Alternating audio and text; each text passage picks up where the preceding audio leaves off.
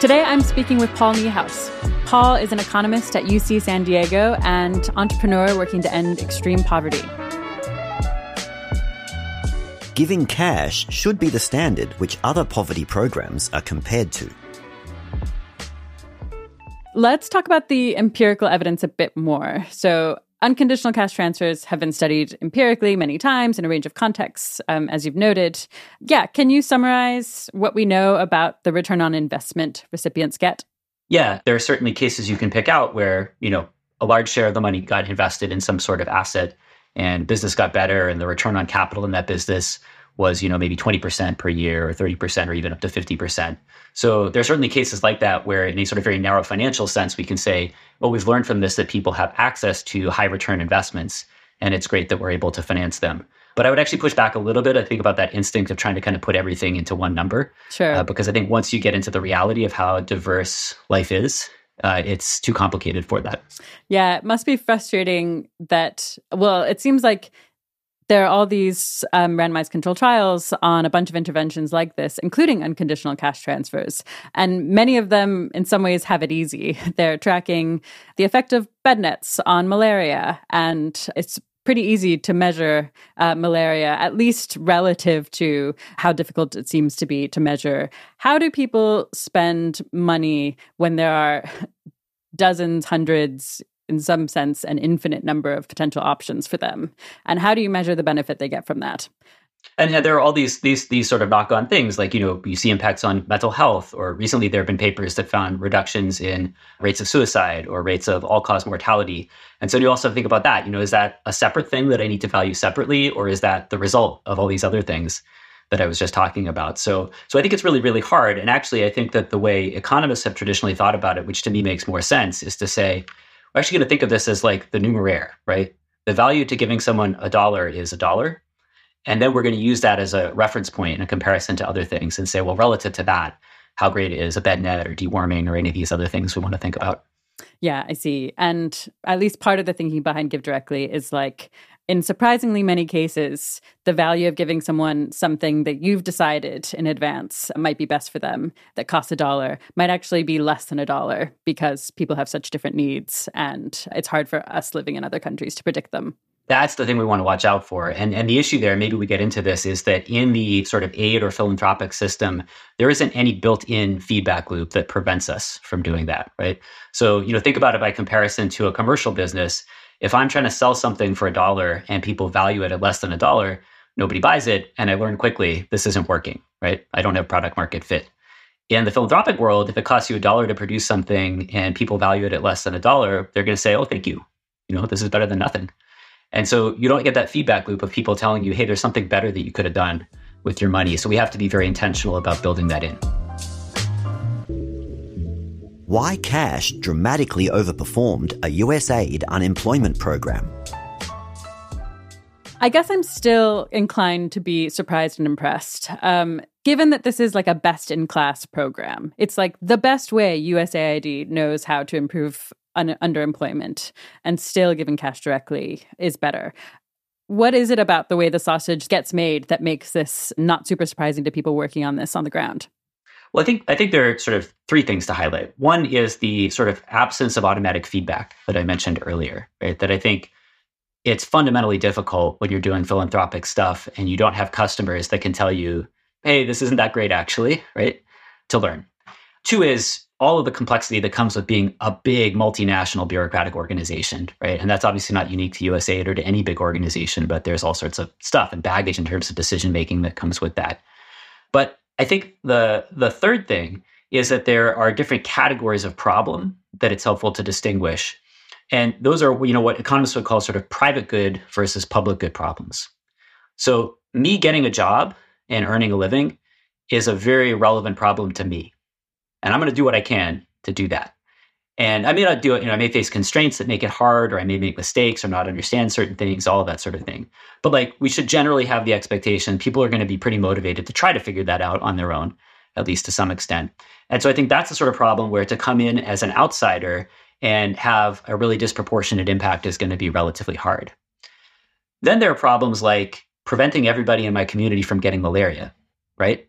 Where, you know, I have a motivation to not get sick myself, but I really don't have sort of a strong motivation or perhaps strong enough motivation to solve everybody else's problem for them, right? Or even taking it a step further, right? Sort of doing the innovation, the R&D to discover a cure for malaria, a way to prevent it at scale. That's a public good issue, right? Where one person's actions have much broader ramifications. And so that's a place where you'd expect coming in as an outsider, like, yeah, maybe we can actually have a really disproportionate impact because no one person on their own is going to be as motivated to solve the problem. Right. And so, you know, to me, these sort of employment and livelihood generation problems, those are really private good problems. And so I think that's generally going to be a tough area for us to make outsized progress relative to public goods issues. And I think that's why when you look at the things that GiveWell has recommended over the years historically that they think do do better than cash transfers, they almost always have, you know, most of them have this sort of, uh, you know, public health, infectious disease uh, flavor to them. Giving cash can boost economic growth. So, the headline result is that for every $1 spent on cash transfers, there's a 2.5 multiplier effect. Can you explain exactly what a multiplier means here? Yeah, so it's a very simple concept. All it means is if we measure GDP, essentially, sort of the aggregate output of this economy, yep. how much did GDP go up for every dollar that we gave people? And so a one would be, you know, sort of people spent the money and nothing else happened. A 2.5 here means that for every dollar that we put in, economic output in the region expanded by two and a half dollars. Okay, and again, um, I studied a bit of economics, but not loads of economics. So it's basically, you know, if I try to make it really concrete, it's like you give someone one dollar, and the fact that they then spend that dollar ends up somehow generating two point five dollars in the economy because of something like it enables someone to do a bit more work, which then allows them to I guess, create more goods, and those goods have value and are purchased. And over time, uh, you get a, basically two dollars fifty of extra of extra value. Is that the basic thing? That's the basic thing. Yeah. Okay, great. I understand what a multiplier is. Can you help me make intuitive the the number 2.5 is that really big is that moderate I, I guess i just don't have a have a good reference class for like how quickly economies grow and whether this is like uh, an impressive result or not. Yeah, I think there are probably two ways to think about that. One is relative to other estimates of the multiplier effects, sort of public spending or stimulus spending. And so, you know, in, in sort of rich countries like in the US, for example, the range of estimates of people I think typically are centered around are in the, you know, 1.5 to 1.9 or 2 range. And so this is, you know, bigger than that, but not wildly bigger than the sort of stimulus effects that we think federal spending in the US can have if it is well designed. The other way to think about it is just, you know, as a donor, I suppose. Like if you're thinking about the the consequences of this, then if you buy the analysis, then you think that in this setting, a dollar had sort of 2.5 the impacts that you thought it would have had otherwise, right? Without taking that into account. Fraud in the DRC. Let's talk about what happened in the Democratic Republic of the Congo, which is GiveDirectly's biggest fraud case to date. Can you give just the kind of basic outline? Sure. Um, and, you know, let me first just say, you know, we, I think we've written very publicly about this. Um, and so I'll talk about, you know, what we think we've learned from it, how we think we should interpret it in the big picture. But, you know, it is absolutely gut wrenching to sort of lose that much money. And uh, it's something, you know, where we feel like we, we failed here and that we owe an apology to the folks involved, to the recipients, and to our partners in this project. And, and so we've done that and done that very publicly. And I think that's important. In terms of what it means for the mission and the model overall, we feel like there are things we have to learn and adjust. It's going to be about you know less than a percent of all the money that we delivered in 2022. And so, you know, we accept that this is a chess game that never ends, that we're still playing it, and that we have to make adjustments. But fundamentally, I don't think it shakes our confidence, you know, in our ability to keep doing uh, what we do. So, with that having been said, you know, what happens specifically in the DRC is, and you know, as you can imagine, there are multiple layers to this, but the uh, sort of first and fundamental thing is that we have a control procedure that we usually impose, which says that when we give a SIM card to recipients, which is what they need to then be able to start receiving transfers, they need to go and register that with a mobile money agent themselves. And so that's an important piece of our control process. And we made an exception to that in the DRC because the DRC is a tough place to work. And we thought this would have meant long travel and potentially some risks for recipients. And so we decided to give our field staff permission to register those SIM cards themselves in the name of the recipients and then distribute them. And so we're balancing risk and return there in terms of thinking about how this is going to impact recipients and what the risk would be. And you know, the core lesson from this is going to be that you know we got that wrong and have to change that this time around. The issue this created was that in this case, some of our staff were able to register SIMs in the name of recipients, but then keep them. And instead give recipients other SIMs that were useless because they were not registered in our system to receive transfers. And so, with those SIMs in hand, staff are then able to go and collude with mobile money agents to withdraw cash from the accounts that belong to the recipients and get it out themselves. There are then multiple other accountability layers in the system that could have caught this and that did eventually catch it, but that took too long in part because the people who were stealing money at that point of sale were uh, able to recruit accomplices in those other layers. And so I net this went on for about four months from the end of August 2022 to January of 2023 before we caught it. You know, the design question for us now is, of course, we want to catch it sooner than that if something like this ever happened again. How was it finally um, resolved? Who figured it out?